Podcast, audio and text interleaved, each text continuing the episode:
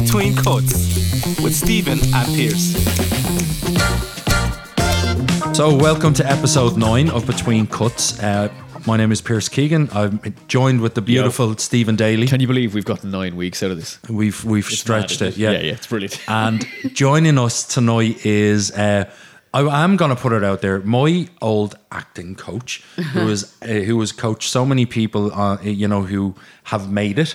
Um, Kathleen Warner Yates. Kathleen, how are you doing? Hey, great to be here. It's been Wonderful a to long have you. time. Yeah, it's been it together. 2008. I just thought, fucking hell, that's a whole long time. It's a different lifetime ago. Mm-hmm. You have been around doing this for so long. You have so much expertise. You're one thing that hasn't changed in what you can say 13 years now is you're still as humble. Oh, in the few God, minutes that we spoke now, than when we were um, all those years ago. What have you been doing all this time? Oh, thanks for saying that. I'm humble. Yeah, now I have to talk about myself now. That's the whole idea.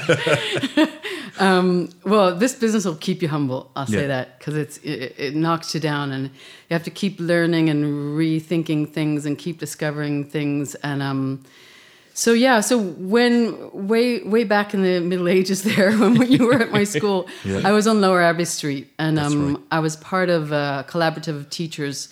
The um, Abbey School of Music and Drama. So, and I was the drama teacher, you Mm. Yeah. know, but I was running all over the place, you know, teaching two hours here and three hours there. And then slowly the Abbey School drama started to grow and grow and grow.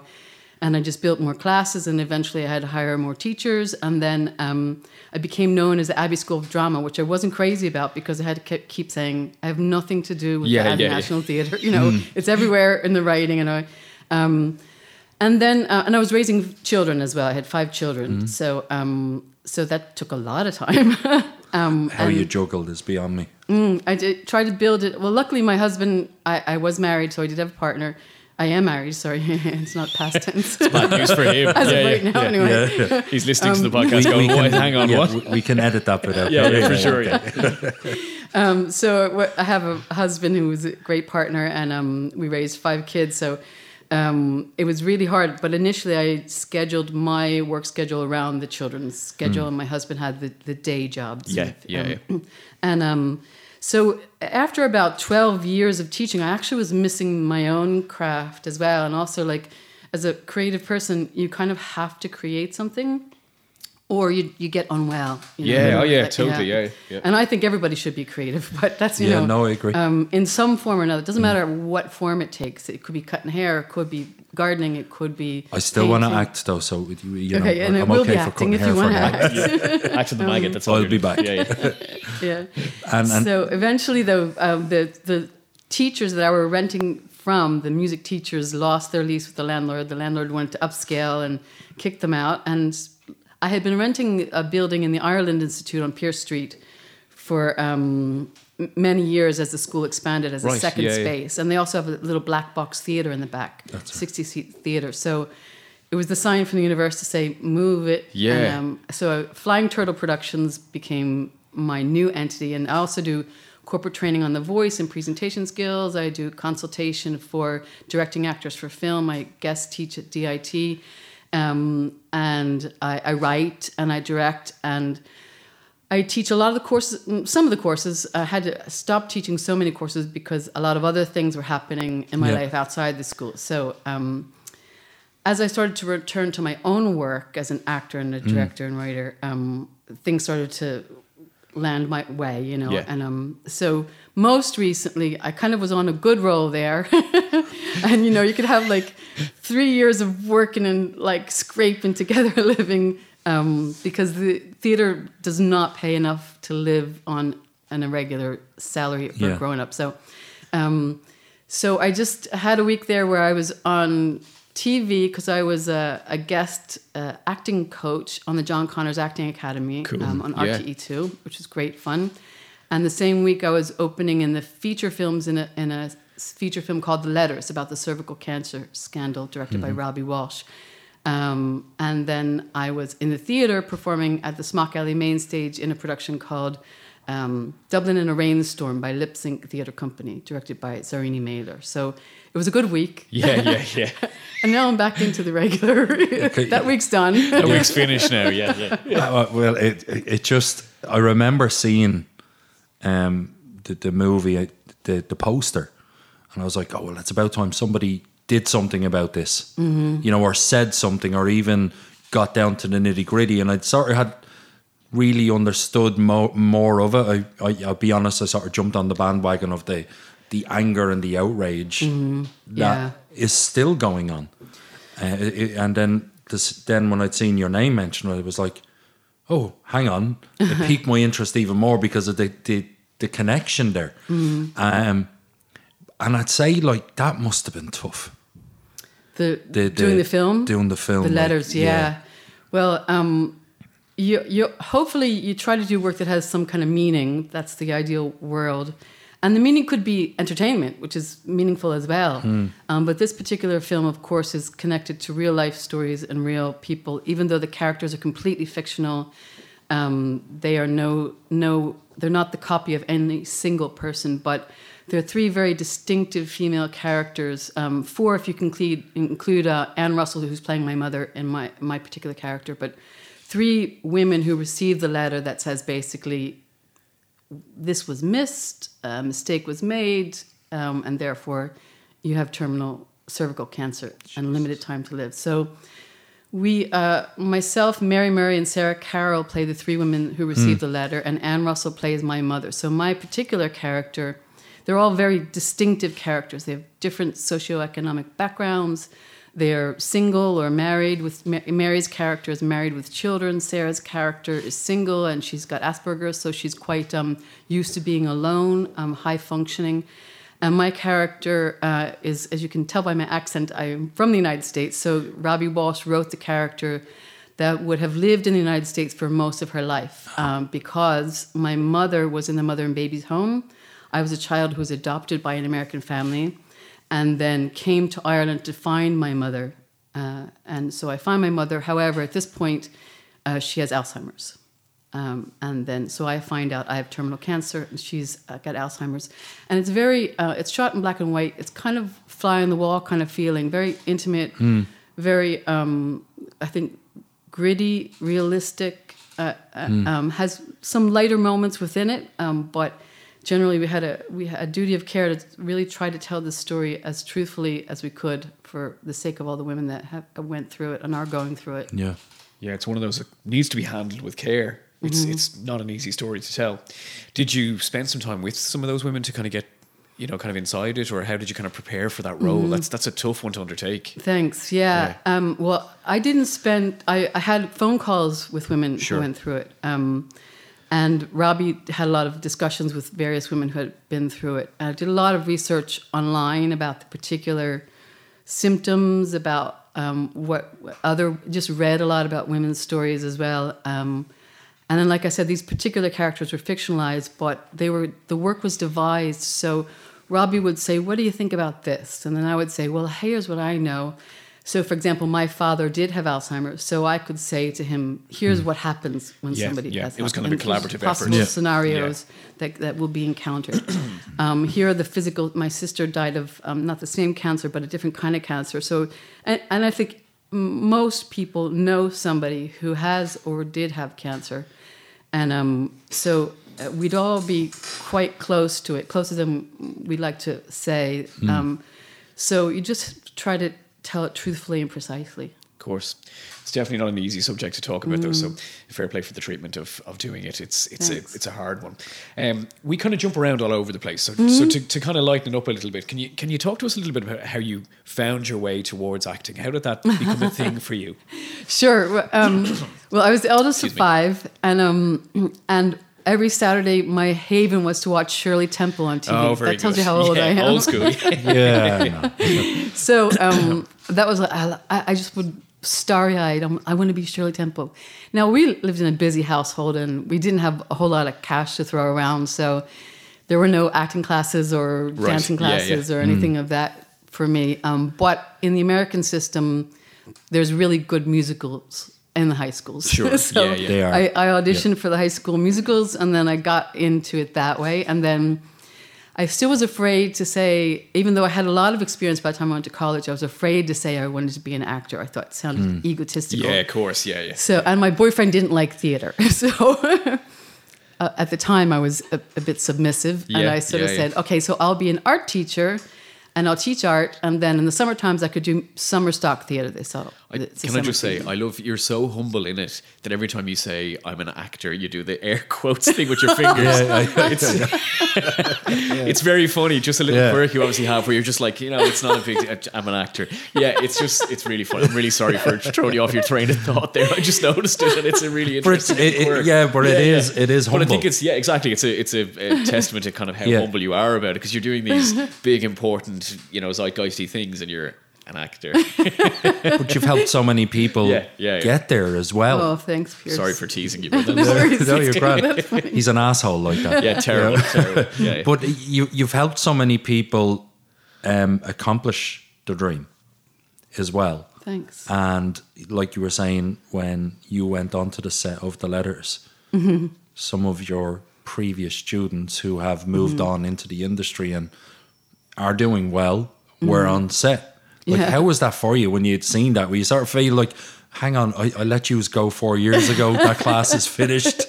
It became like a running joke. Yeah, they probably looked to you for guidance instead Well, of Robbie. it- Originally, the filmmaker Robbie Walsh Mm. was a former student of mine. oh wow, right, Yeah. yeah, yeah. So he and we he kept in touch when he would have a film coming out, and he's had three features out before Eden and Split, and a bunch of shorts. So he would invite me to the premiere, and I'd give him, you know, so say, "Oh, yeah, this is working really great," and this is, you know, give my humble opinion. Um, and then, so we were always in touch, and just he said, "I'm making this film, and there's a part I'd like you to do in it, and um, and we can figure out the American thing." So he was writing it and directing it. So we had that luxury to sort of make Mm. it flexible. And so I got to work with him, with him directing me instead of me directing Yeah, him, yeah, which was yeah. great.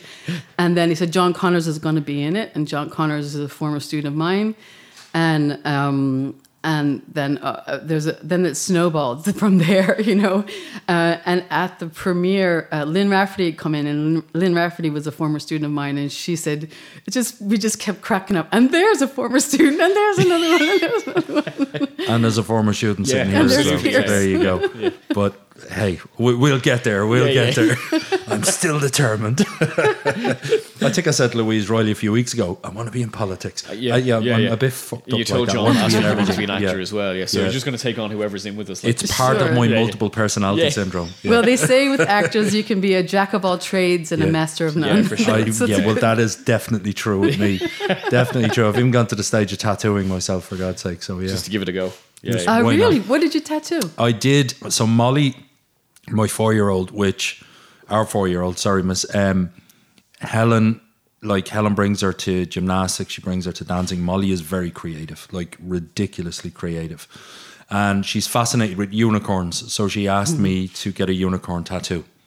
So I tattooed a unicorn onto my leg, um, but it was a bit different. It's it's flipping the board, so it's almost like a bit, you know. It's so I says, if typical I'm going to put a unicorn on me, Yeah. it has to be doing something It a has bit to be different. Can't be too girly. It can't be Yeah, too girly. So Molly is uh, Molly was delighted when she'd seen the unicorn. So it's it's it's You're a talented pride and place on my leg. You are a talented You know. guy, to be fair. Though. Try There's my loads best, you can man. do. No, Try my yeah, best. yeah, I, I mean that. I'll have to book back in with another class. an acting class. Yeah, it'd be brilliant. Yeah. yeah. we should go in. It'd be brilliant. We'll do a podcast with all of them. Is there um, is there a role that you would love to play? Is there something you've always thought I would love to do X, Y, Z, whatever it might be? I mean, I always fancy myself as a James Bond, but like you know, it's Oh, never yes, happen yet. why but, not? But uh, is there something that you've had in your head that you'd love to aspire to play one day? There is one role, and it's in a musical theater. It's Sure. Mrs. Lovett and Sweeney Todd. Oh yes, yeah, um, The crazy woman who makes the meat pies. yeah, You know? yeah, yeah. I've never seen Sweeney. Have you Todd. not? No, no, I've That's never what seen I've seen Sweeney now that you haven't. We have this thing every week where uh, it, it keeps coming back to the Matrix. It's going to become like a running joke in the podcast this stage because I've never seen it. I've never seen a lot of films to be honest, but um, Pierce has a particular pet peeve about the Matrix and he gets really mad about it every single week. So I'm glad. I get one, I get mad that people haven't seen Yeah, it. I'm, I'm glad there's one I've seen that You've you seen haven't. Talk to me Yeah. about it. Of course, I've seen it. Okay, so you I went to see it three times when it first came out. it, it blew your mind. I said, I was like, how are they doing this? Yeah. The 360 camera rotation and and I said, this is a whole new kind of filmmaking. It was completely mm. different. And the story, what way did you take the story up then? Because it absolutely threw me sideways to be what we would now call an avatar. Yeah. You know, yeah. that you could be somebody else in this fantasy world that essentially, as John was saying last week, is is the metaverse. That's the way he feels. Yeah, You know, the be- Facebook it's is the going. beginning of the virtual world and how it's going to impact us because it was still just news at the time. It's still sort Yeah. of like, oh yeah, hmm. I'm just nodding politely. but it is true. Like you know, it, it, it- we like fast. I think the movie's what twenty years old now. Is it Could- twenty? yeah. Yeah. So Mu- you fast more than that, probably. more than probably because twenty I saw it in. New York, and that would have been before '98. Like, Yeah, and now you fast forward all these years, and it is a, becoming a reality where people are escaping into this avatarism and just being someone completely different. Um, and then obviously the new one's coming out, and I think it was Lana Wachowski was saying that Hollywood wasn't ready at the time for the message that they wanted, which was around transgenderism and. Uh, they, they, they're just trying to get that message out there. It was a case of no, don't even pitch it. You won't get the movie out there. So they hit all these Easter eggs in it, and here we are all these years later, and I get to talk about it again. Every single week. I Yeah. told you I will get Keanu Reeves on this, um, uh, uh, because I, it just it it still bends my head a bit. And when you look back, and I have watched bits of it, and I'm sort of going, now when they almost put take the blinkers off, because society back then was very tunnel visioned, and you you didn't realize you taught and looked a certain way, and now everyone is more open and liberal. You start going, holy shit, how did I not see that? How did I not see it at the time? Yeah, yeah. I mean, I don't know if you've watched it since, have you? Uh, no, no, I've seen little bits of it Mm. here and there, but I haven't watched the whole thing. I'd be curious now Yeah, to watch it. I- Chris I is going to have a, a movie night here in the Twisted Clipper where we all just Get all of our previous yeah. guests on.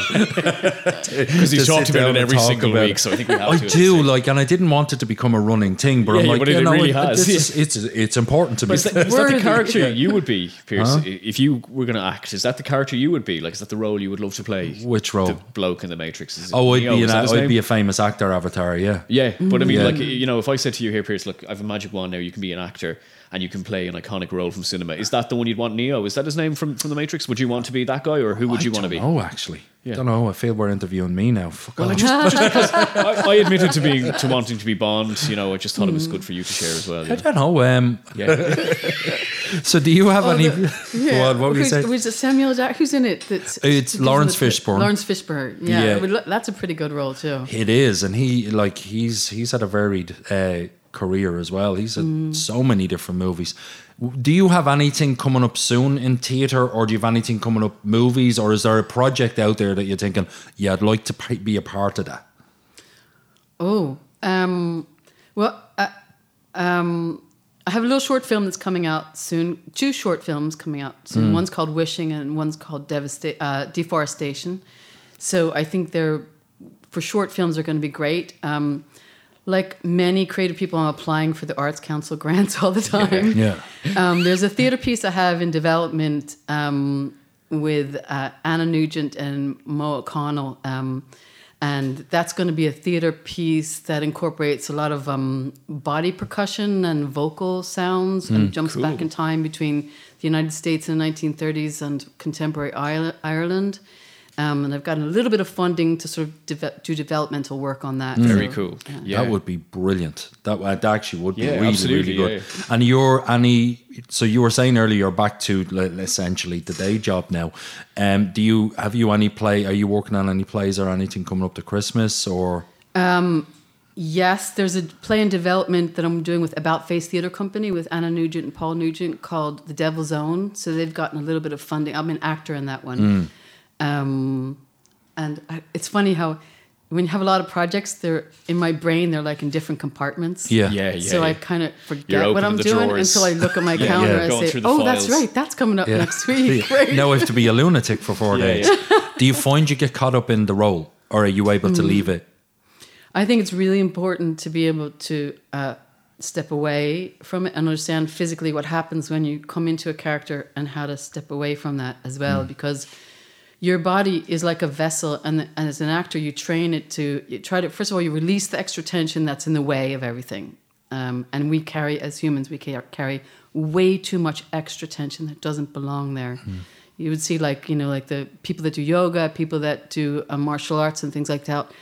You see how nimble they are, and ease is a big word in performing, um, and it's a great way to live as well. Yeah, for sure. It allows you to really try to shed the things, the extra gripping tension that doesn't belong there, hmm.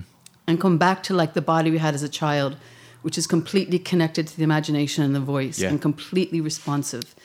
So, as actors, we always try to peel away that tension and also expand the capacity for expression because, you know, that body we're born with can scream and cry and, you know, make Yeah. ear piercing sounds starts to get confined. You know, we go to school and they say, sit at a chair and be quiet and raise your hand if you want to speak. And then there's a consequence for if you speak. It could be that, you know, you make somebody laugh or you get the wrong answer or you get the right answer. Either mm. way, we start containing ourselves. And this containment sort of goes on day after day after day. So as actors, we have to crack open that container, mm. get it psychophysically engaged, um, Yeah. strengthen the imagination, keep strengthening the imagination so that the body can respond.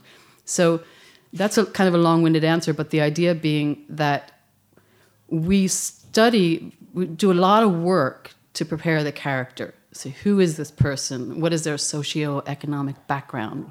What was their childhood like? Um, what is their behavior in the context of this script? What are they like? How are they extroverted or introverted? Um, are they impulsive? Are they fear afraid of things and therefore don't speak up when they should? So you just get all these hints from the script about who they are. Yeah.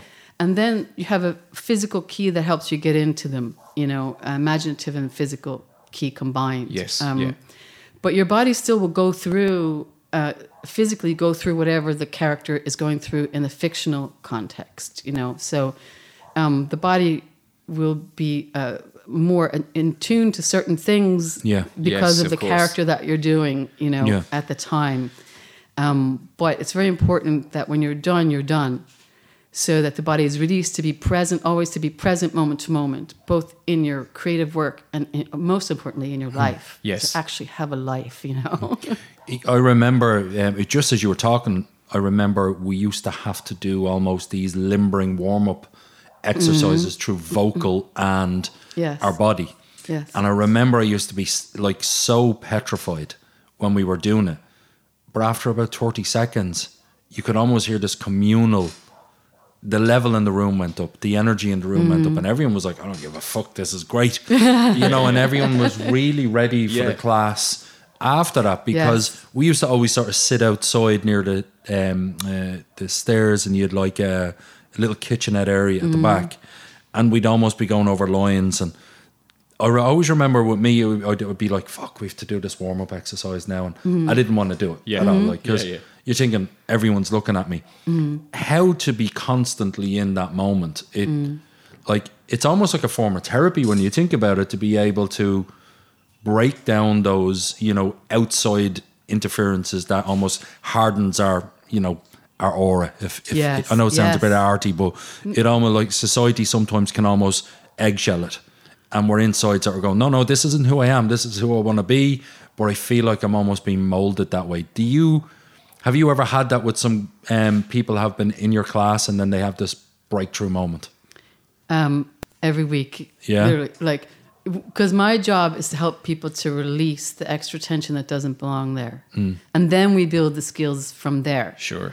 Um, but uh, if somebody isn't, if they're breathing shallow, which is the fearful breath, the locked breath, nothing's going to happen until we get the breath deep into the belly Mm. and until we release the neck and shoulders.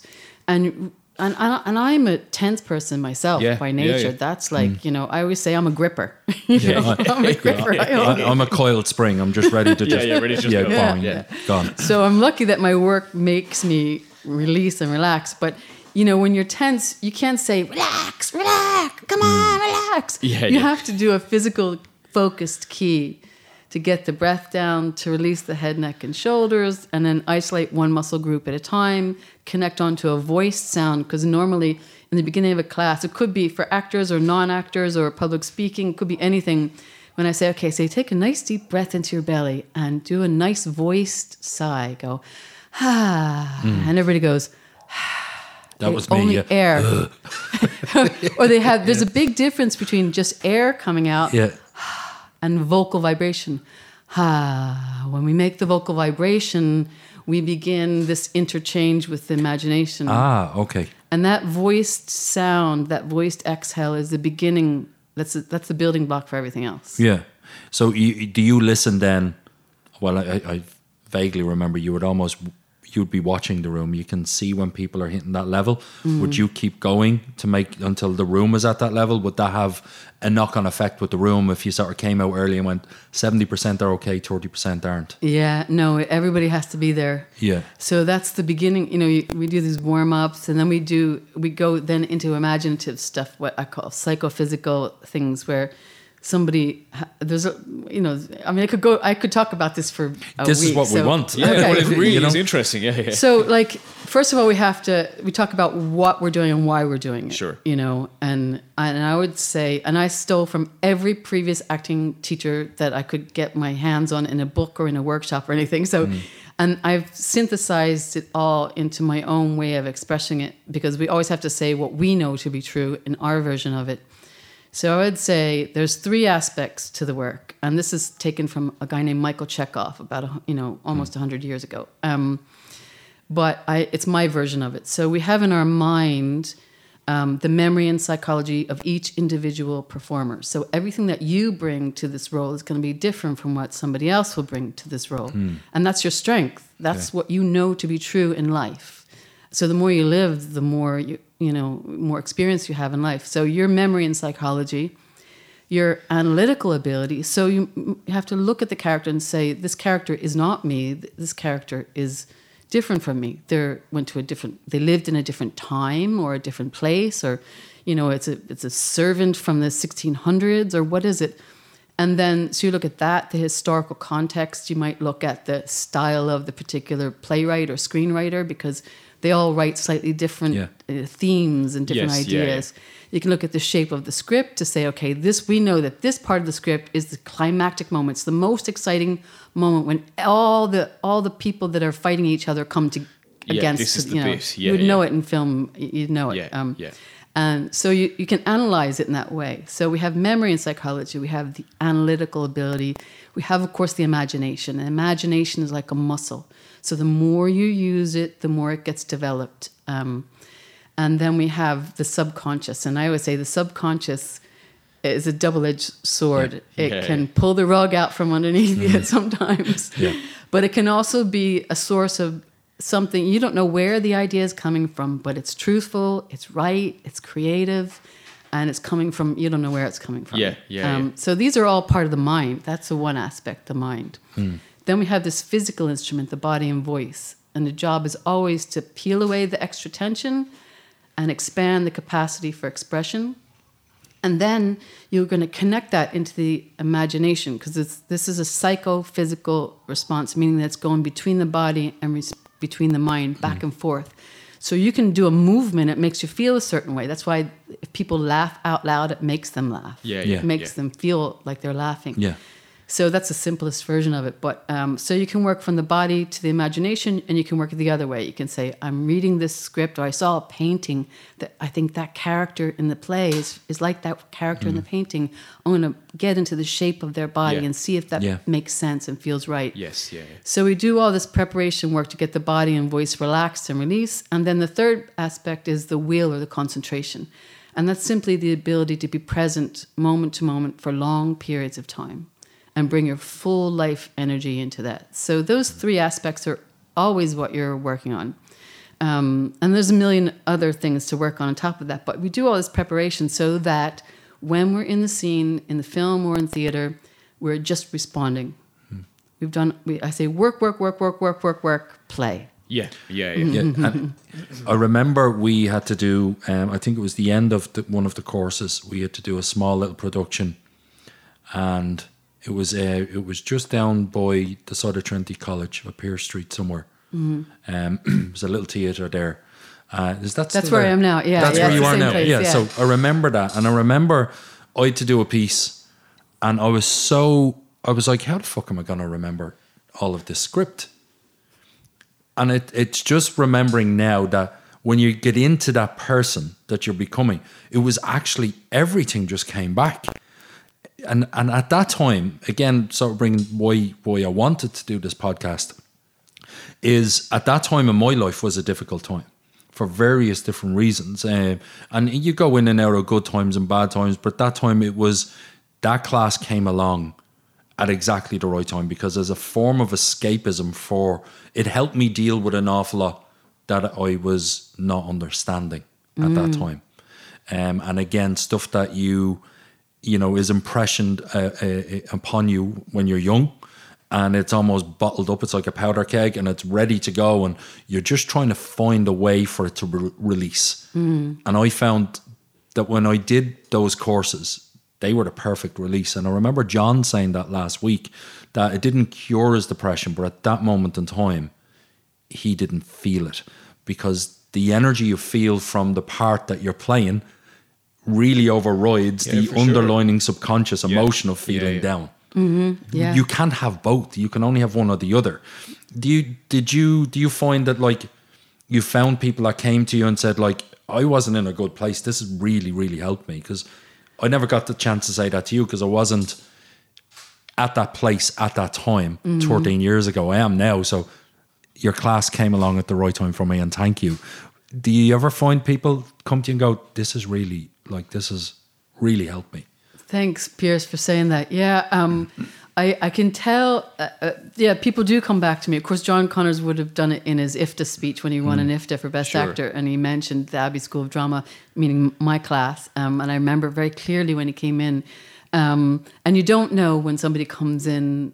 The, you never know what's going on in somebody else's life completely, really. But you can see that people have a desire, um, and you'd say, well, we're, we're coming to play. We're coming together to play and to channel your energy into something that is collaborative and creative. And you're not going to be killed for it, or um, you're not going to lose your mortgage. You're not gonna be you know, judged. There's no you're right not gonna be judged. Yeah. No, we've come to play, collaborate, and see what happens. Yeah. Yeah. Um, and I this, that's, people should be living that way. Yeah. it's a great way to think about things. And I have I say this, but I have to remind myself every week, you know, because my tendency is to be like, okay, what the hell's going to happen Yeah, next yeah. month? I don't know. Yeah, yeah. It's a good week. Shit, next week. it, it kind of goes back to what you were saying earlier, but creative people need to be doing these things or else they actually physically can get unwell from it. Like I t- totally get it. Yeah. Um, and I don't, maybe I'm wrong, but would you say? I, I work in media, I'm a, a broadcaster, voiceover artist, whatever else. So there's little bits of the performance in it too. But I find in my real life, if you like, when I'm not being that media person, that broadcasty person, whatever you want to call it, I'm actually quite quiet, shy, timid, tense. Mm-hmm. Uh, Do you find you're like that too, or do you find the majority of creative people are, and, and this kind of acting or these kind of skills allow you to kind of step out of that version of yourself and to kind of mm-hmm. release that tension, like we talked about, I suppose.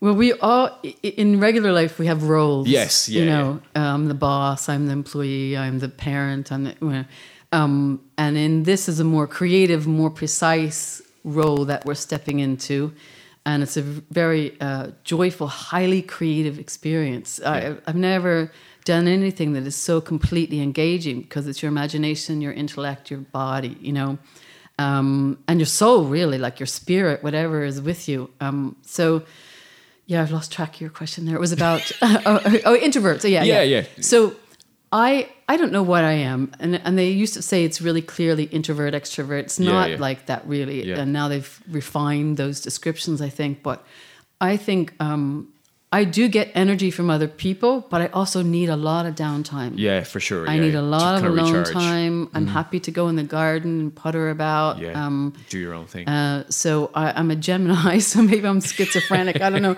um, but I need both. Um, Yeah. But yeah, I, and I don't like. I, I love to create a character. I don't. Um, I don't like social media. I have to do it Of course, because of my yeah, it's a business. necessary but evil. um, but I don't really. Uh, it's horrible.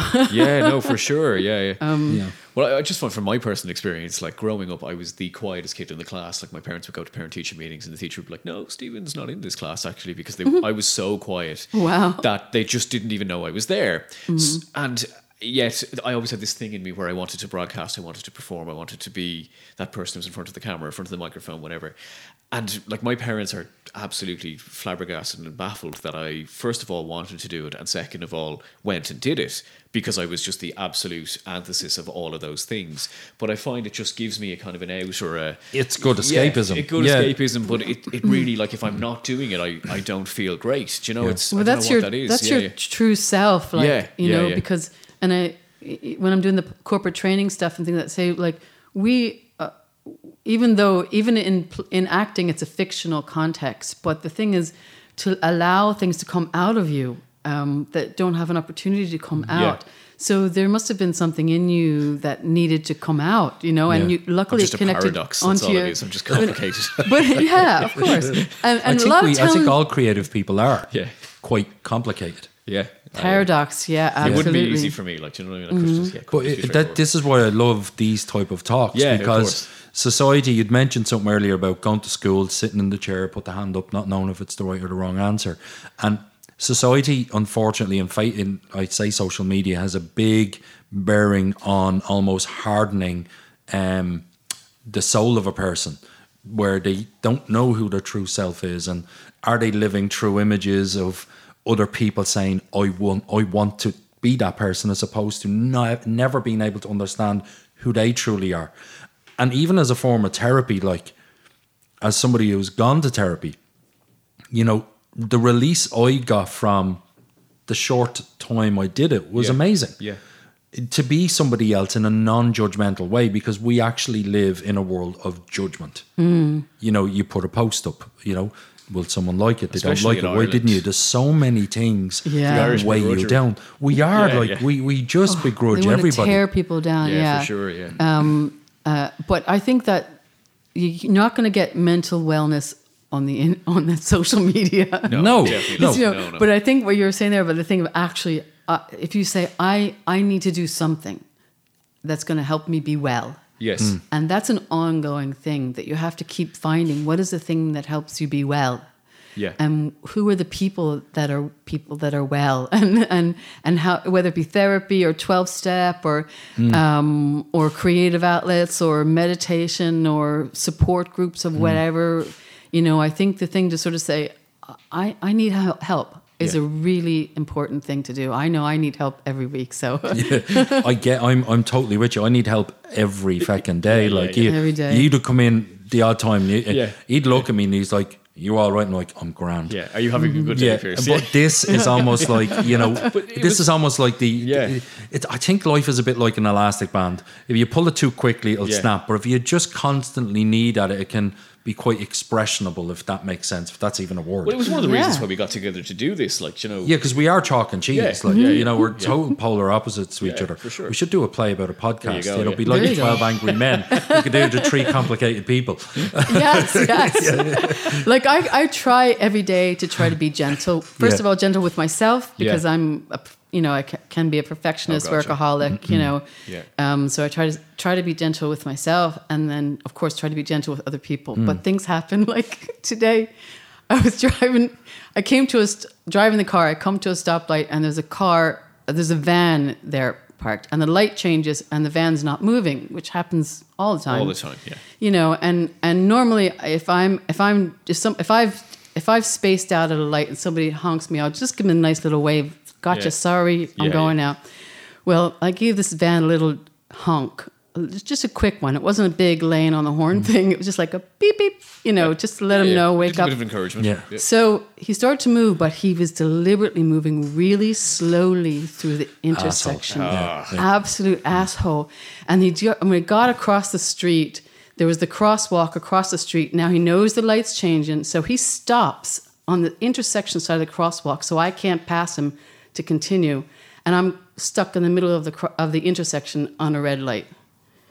And then the rage. I'm honking my yeah. I was in good mood before I met you. and I was I took pictures of his license plate. I was like crazy, you know. So that whole mind body connection Yeah, was just definitely. completely Gone. broken at that stage. Gone.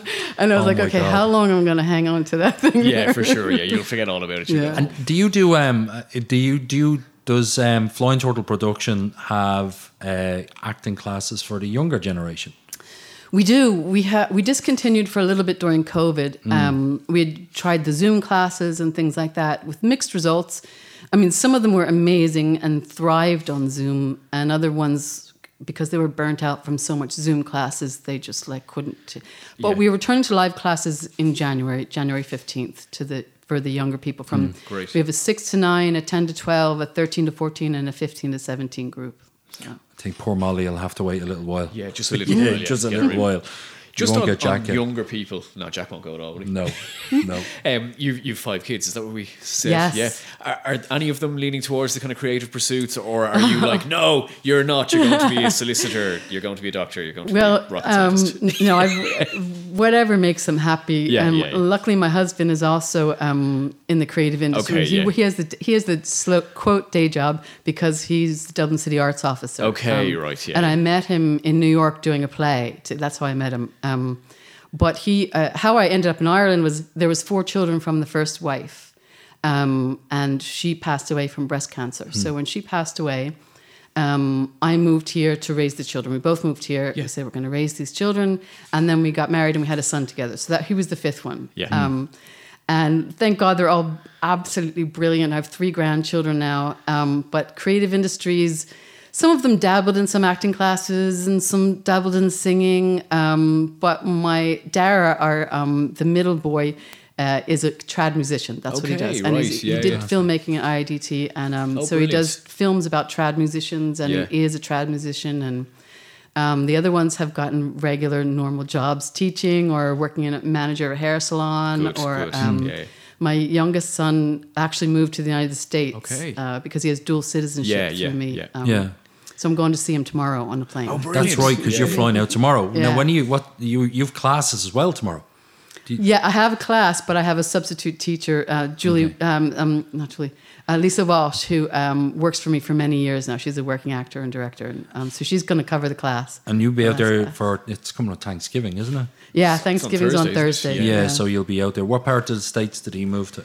He moved in with my sister in New Jersey and lived, did that through all the COVID thing, working, got his di- high school diploma. And long story short, he's now joined the Navy because he wants to get his college degree through the Navy. Cool, So yeah. he's not in the active military that uh, he fixes planes. Wow. Yeah. That's amazing. Yeah. What a story. Like, No, it's Yeah. fantastic. Yeah, it really I, is. same thing happened to me. That's I I lived in Texas uh, for almost two years in in a little town called Humble, just outside Houston, and I, I loved it. Wow. Like I, I still have friends there now, and it's it's he's he's obviously going to make a massive success of himself and joining the navy and fixing fighter planes and Jesus, that's that's fantastic. You must be Yeah. so proud.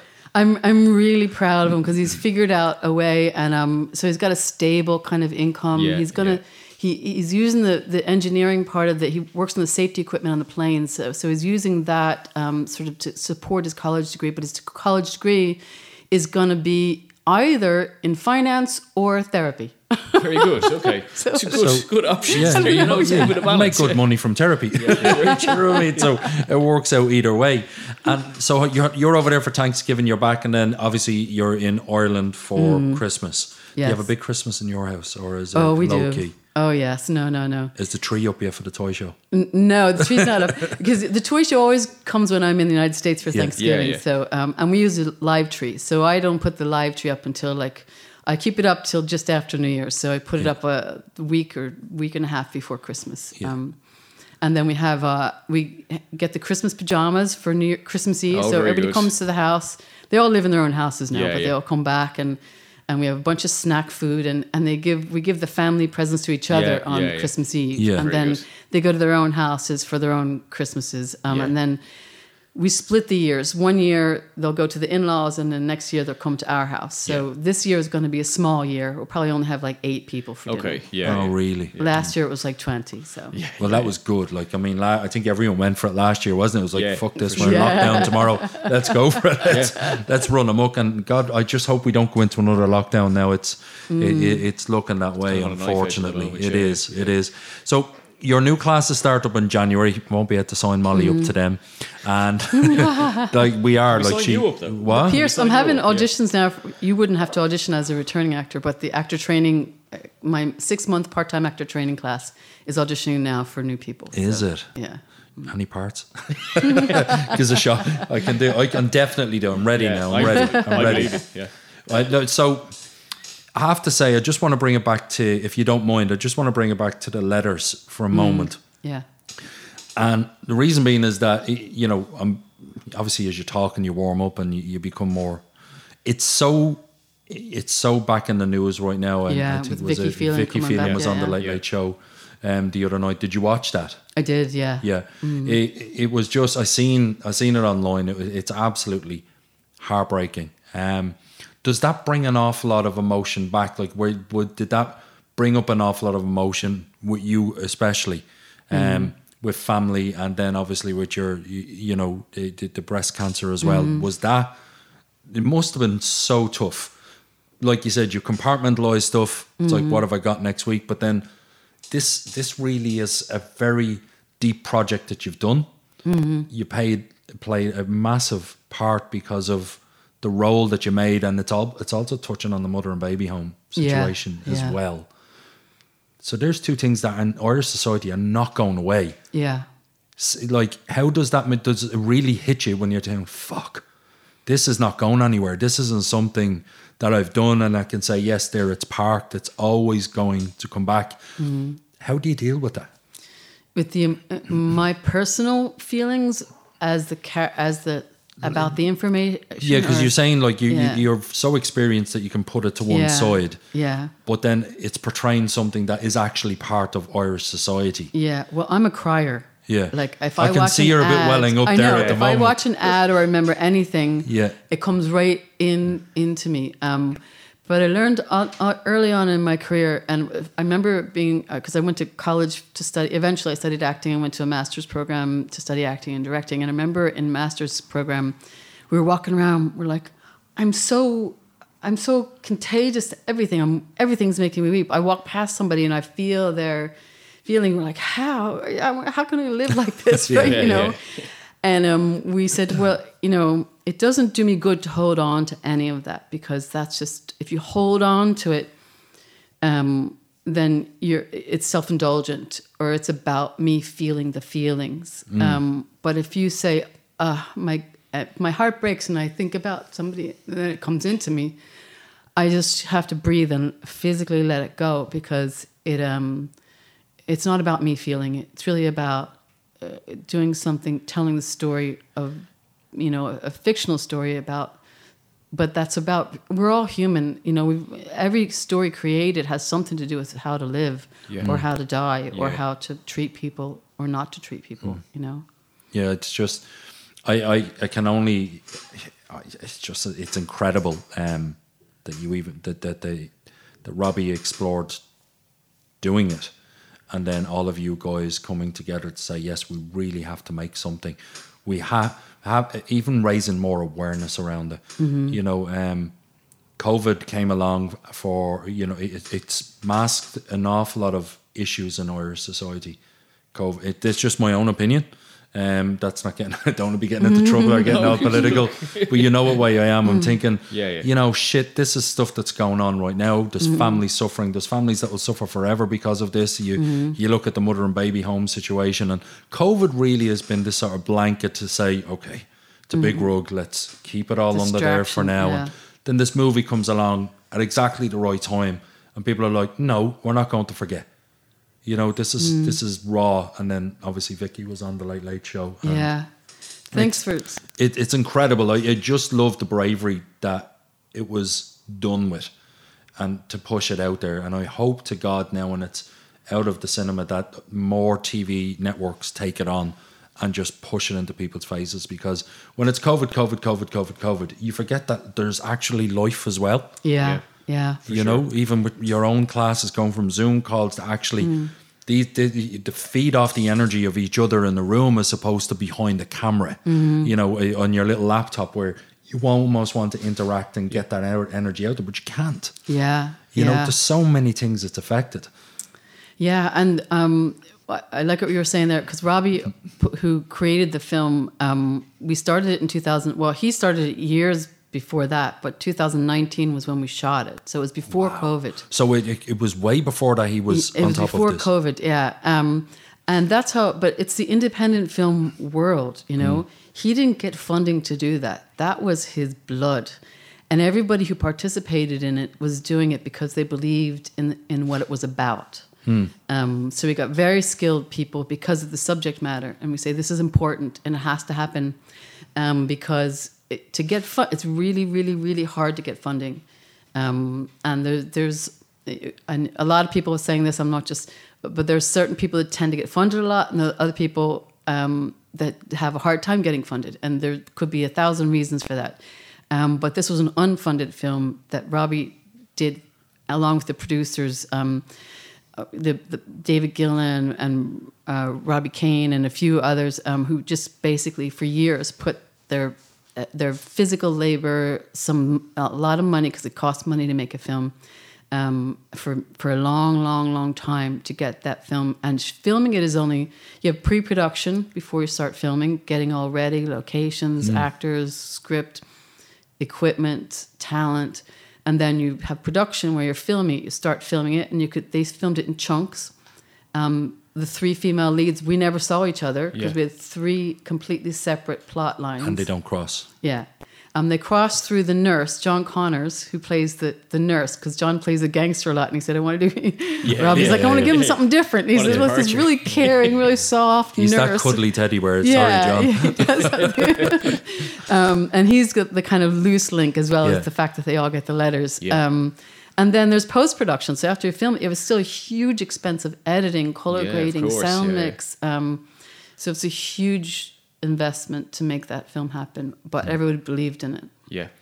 And thank you so much. I, I, sure. I, I, I just hope to God they really ram it down people's throats because We're getting a lot of reviewers. We had big podcast guys interviewing us from the United States, and like people just seem to You mean bigger than us? really. And it, the film is because it's so the way he shot it is so intimate.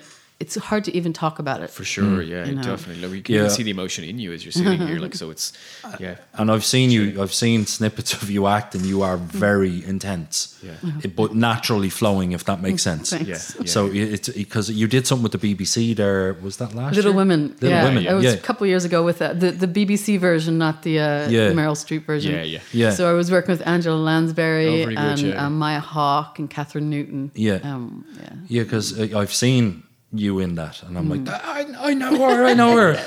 You know, Helen, shut up. yeah, yeah, just- yeah, yeah. you know, but uh, it, it, like that's what I'm saying. It, it's Ireland is such, like we were saying a few minutes ago, we can be begrudging fuckers, Yeah, of course. But we've such an amazing wealth of talent Yes. on this island, like, and it, we're storytellers essentially. You know, like we were even saying about these podcasts, and even listening to other podcasts. People look, we're, we're such nosy fuckers. We people just want to listen well. to other Yeah, people chatting. Yeah, yeah. You know, when John was saying last week, he was like, Irish people are the per, uh, per capita the biggest listeners to podcasts Podcasts, on the yeah, yeah, planet. for sure. I Oh, was like, we Yeah. are really one nation of nosy fuckers. Yeah, we definitely. just like to listen on people's Twitching the conversations. blinds. I actually still do that. Like, you I- really? yeah, I'm, I'm such an asshole like that. We, our homes, you've seen the homes, you actually. Yes. So Yeah. I'm Oh, very yeah. sorry. Yeah, go on, so Piers, this tell us evening, the story. okay. Yeah, yeah. So this Fashion. evening, Yeah, yeah. I'm sitting here. I'm sitting here and I'm like, oh, Kathleen's on her way. And I'm like, yeah, grand. And then I seen the message and she says, I'm here. So I go outside and I'm like, I can't see you. Are you in the Mercedes outside? and she's yeah, like, yeah. no, I'm not in that I'm car. she says, I'm standing on the street and I'm like, I can't, I can't fucking see her. I've sent her somewhere else. Where have I sent her to? And then you fired the Eircode back and you were outside my house. I sent her to my house. I'm like, oh fuck! I'm, I'm literally I'm 30 seconds away. Yeah, yeah. Um, um, so then, yeah. So uh, it, it just And then I was in such a hurry. I'm like, oh, oh, I better enter into the new al- Yeah. Eircode, and I put the wrong letter in. I ended up going five to- minutes in the other direction. up to a, bu- bu- up past Murray's and Oh, stuff. really? There was yeah. a pub. I know there was Yeah, a pub there. So Yeah, yeah. So uh, you know, I- I- well, there we go. We just put it down to the fact that creative people do make is mistakes. what and we is, make you them, know? we make big Yeah, ones. yeah. He's just looking at me, going, "I can't believe." It. He's laughing, going, Mm-hmm. "You sent her to your home." Yeah, yeah. I was like, "I know," and I went back to the messages. I was like, "Oh, I actually sent her to my fucking house." That's so good. It's, it's a brilliant. lovely We love you though. It is. It's nice, but then, then that gets to the bit where a bit like Billy Connolly flying off and coming back. That gets to the bit where I'm a nosy neighbour. Yeah. I'm really mm. nosy. Like Yeah. I can't help. I think it's a part of you always have to be active in some way. I can't sit still. Mm-hmm. So if I'm sitting down in the sitting room and we've got the kids to bed and we've done our bits and pieces or we go for a walk, mm-hmm. I sit near the window because our, our if you look at the homes around here, the mm-hmm. footpath is right, It's right outside, outside, the window. yeah, yeah. Yeah. So I do be you know at the blind like this looking out. And I know people can there. see me, Yeah, but I think they can't. Yeah. Well, you know, I, I, I leave the windows. I leave the, the blinds open. I mean, I, Okay. I'm, as long as I'm dressed, I leave them. you know, But I leave them open on the street level Yeah. because I always want to see what's going on in front of my Yeah. house. Yeah, yeah, Yeah. for 'Cause sure. We got four cars burnt out. You know, like over Really? the Oh, years. right, You know, yeah. it didn't happen so much anymore, but. Uh, for a while there, I live in East Wall, and um, for a while there, it was pretty rough. It's not Mm. anymore, but um, so I was like, just keep the blinds open. Everybody see knows, like going everybody's yeah. can sort of see. It's just the people are seeing Yes, things. yeah, you I- know? I, I, I, we have sort of gone into ourselves, haven't we? Where we want Mm. to almost hide away from the world outside because we literally live on top of each other. You know, if if like again with social media, you, the the privacy's not there because even though you're Sure. behind your closed doors and you're doing your own thing, you still know what your neighbors are doing Yeah, because you're friends and you go, Mm-hmm. "Oh, I see you bought that." Yesterday, asshole, I'm putting my lights up before you. Do you know what I mean? So, it- it- we are again a, an island of incredibly creative people, but begrudging fuckers at the same mm. time. For sure. Do you mm. find being an American in Ireland as long as you are, that that is almost a conflict with you? Yeah, I think that's a great point. It's such a different culture. Yeah. When I moved here, it was 1999 when I moved here. And um, I thought I was Irish because I'm Irish descendant. Sure. Like my grandfather fought um, in the flying column in Cork. He was one of the, Right, he was, in the- okay. he was one of the Yeah. rebels. Wow. That he had to flee Ireland because he was wanted by the British. So, as in, it happens in America, we say, I say, I am Irish. Yeah. Yeah. You know, Yeah, yeah. I am. Ita- people say I'm Italian, or whatever. I'm like, Yeah. so I moved here and like, you're not Irish. you're American. Yeah. and um, uh, so it, it, it it's only after many years, and my hus- my husband and my children would tell me things that you know, you know, like the stereotype now would be the Americans would be like really big smiles and like um, Have a nice day. in your face, yeah, Yeah. really in your face, and um, and I did, and Irish people are a little bit more intuitive, uh, but is that is that again? It's a double edged sword thing. You sort of say, okay, so the good thing about Americans is that they're going to go for it. Yeah. And I'm going to Yeah, give you a business card. And It's going to say, I am the CEO of my company. Yeah. As opposed to, I work for this company. I'm Or I'm afraid to actor. say, Yeah. I'm an actor with quotes. With the air quotes. yeah, yeah. the air quotes, you know. So there's a bit of You Irish take it in down you a there. notch. Yeah. You take it down a notch. Absolutely. Yeah, yeah. Downplay it a little bit. Yeah. Take it down a notch. So you are more Irish than like people would give you lot, yeah. credit It's been for. 20, you know, over 20 Yeah. years now. Yeah, so it's yeah, I guess off. in a good sense, yeah. I hope. Um, Did you have air quotes in America? You know, when, no. Yeah. So you were very I'm an confident. actor. I'm Yeah, I an Yeah, actor. I'm, I'm an actor. Um, yeah. But it's also that double edged thing because I remember I was doing some drama work over in um, one of the high secondary schools here, Mm. and it was a school completion program. So it was like teenagers were get having a hard time staying in the school system. So we had a drama class, and um, we were making a short little film that they were working collaboratively to make, and you know I was helping facilitate that. And um, and I remember saying, "Look, here's here's what's happening, guys." And they were there's five is 16 year old boys, men, you know, they kept every time they start, they really wanted to do this, but every time it started, somebody started to actually shine a little bit, they'd slag the hell out of them and knock them down. Oh, gotcha. So then I was like, okay, so here's what's happening. Here's these five daisies, and there's that the knock off the day, knock the head off the flower kind of thing. I said, here you are, you're all starting to, and one person's starting to bring a level up. And instead of everybody coming up to that person, you're slicing them down. Um, they were like, "Oh yeah, yeah," and we came to the final scene in the film, and uh, and this was a film that they wanted to make. There was a story they created together. It was coming together really, really well, and it was shot live with no big edit, and it was the final scene, and we were filming it, and it started to happen there in the film. I kept filming it, filming it, filming it. Slag it, cut it down, slag it, cut it down, cut them down, cut them down, and they were all doing it to each other, and then finally.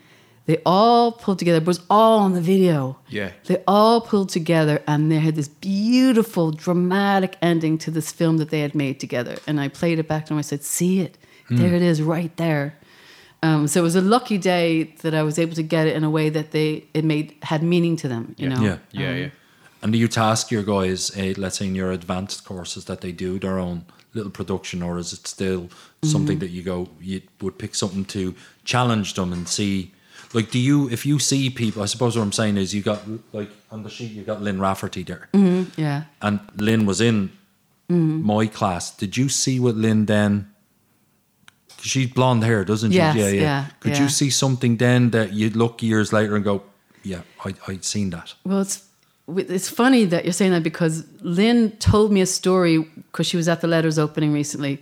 She's a lovely, talented, passionate, really beautiful actress, and um, she said, "Do you remember you wrote me that letter?" Because she was applying to schools in London, um, and she said, "You wrote me a letter of recommendation," and um, she said, "I I got into the school and." The school didn't like me. They didn't like my accent. They tore me down. And she said, my mom brought that letter out and she said, This woman believes in you.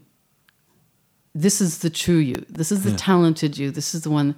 And she said it got her into, got back. And then, of course, she got in love hate and um, taken down. And she's Yeah. doing big, gigantic projects in Canada and the United States. And, you know, she's in a big, strong career path now. Hmm. Um, So you, you, you do, you see it in people then. You do. They twinkle. Yeah, yeah they what- do. I steal that phrase. That I think Colleen do her. How do you know a star? They twinkle. But you know, somebody. There's a lot. You know, there's a lot of people that don't twinkle that are working. You know. Yeah, for Yeah. sure.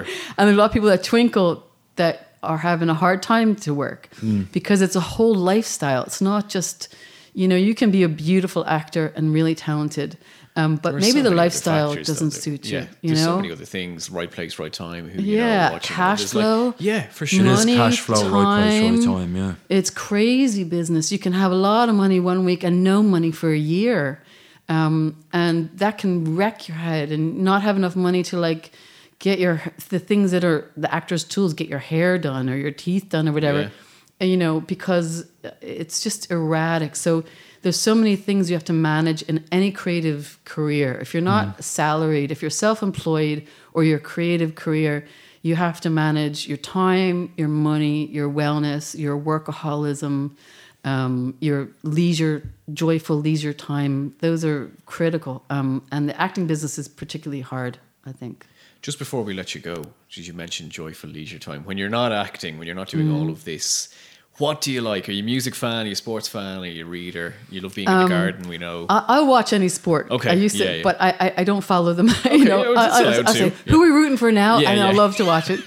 um, I'm a big gardener. I do love gardening. I have Great. a tiny, teeny, tiny, tiny garden. So um, I have three uh, little teeny bonsai apple trees. Oh, wow, that right. my- way. Yeah, my son came home from school. I know we're wrapping it up, but my son came home from school when he was about eight with an apple, and he said, "Let's plant these seeds." And my parents were visiting at the time. They were both alive. They're both passed on since then.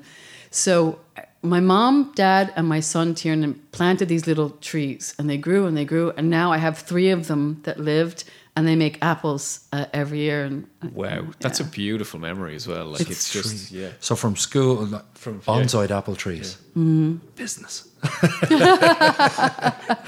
it's hard. yeah, it's a, it's a, it's a struggle, but they they do eventually they flowered and they got fruit Yeah. now. So Yeah, I had an apple tree at the back garden. We had the storm last year, and it, it had apples on it.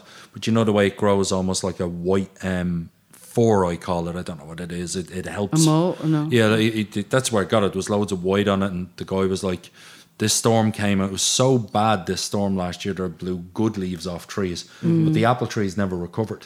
You know, it's still growing. Yeah, but yeah. it doesn't produce that white that you see on the branches Right, okay. prior to it um, germinating or whatever it is, you know. So I have an apple tree that does an apple. Very good. Mm-hmm. Yeah. Puts to maybe the core of you. maybe in a year. or Oh, so. cuts the Boom, sorry. So uh, Stephen does these dad jokes while he's running, Yeah. and he hasn't done it for a couple of weeks. So yeah, I came he's up with just- a silly idea for TikTok. It's called Running Joke, where I tell a terrible dad joke. So I'm going for a run every day. Look, they- But he hasn't they write gone. themselves. You know, he hasn't gone for a run in a few Yeah, weeks, so he subjects Yeah, me to it every so I just fucking I week. give Pierce a pun every now and then. Sure. Yeah. I love really bad jokes. I think they're hilarious. Well, that was particularly bad for sure. Stephen, Yeah. For sure. Fantastic. There we mm-hmm. go. There we go. So mm-hmm. we're coming to the end of our ninth podcast. It's our last one in single digits. Can you believe it? It actually is a really, really good one. And do you know what? I'm delighted. When I when I reached out to you and you says, "Yeah, I'd love to do it," because I know how busy you are. Um, and when you said, "Yeah, I'd love to do it," I was genuinely over the moon. Yeah, you were on I to me straight really away. We was. I was both on to him straight away. about I says, yeah. "Kathleen's going to come on," and um, I'm, I'm, it's brought back so many lovely memories meeting you again because it's 13 years Thanks. um, you know, and I know I was only in your class for a short while, but it was a big part of my life. I think that sort of gave me the courage to be more creative, you know. And I would love, obviously, with kids, we can't, you know, be, Yeah, become for sure. uh, Helen. I'm done with the barbers. I'm yeah. becoming an actor. You fucking see you in my later. trailer. Yeah, You will, get yeah, you. yeah. Yeah, yeah. Sure, you will. Trailer. on living on it. You'll be fucking living in a trailer. Out you go. But it was lovely to have you back and to see you again. Yeah. Um, was really lovely, and you know the success that you have, the success you've had, th- the nurturing of like this country's talent that you have been integral. You've been a really big part of it. Well, you, you just have to look, and you can see. Um, and even from chatting with John last week and how fondly he speaks of you, and even the short time I spent, how fondly I feel of the time with you as well. Thank you so much for coming on. Thanks so much for having me. It's really great to see you and great to meet you as well. Absolutely. So Happy Thanksgiving. us. We're Yeah, finished. happy happy Thanksgiving. Thanksgiving and have a safe and flight. happy holidays. Yeah. Between Cuts with Stephen and Pierce.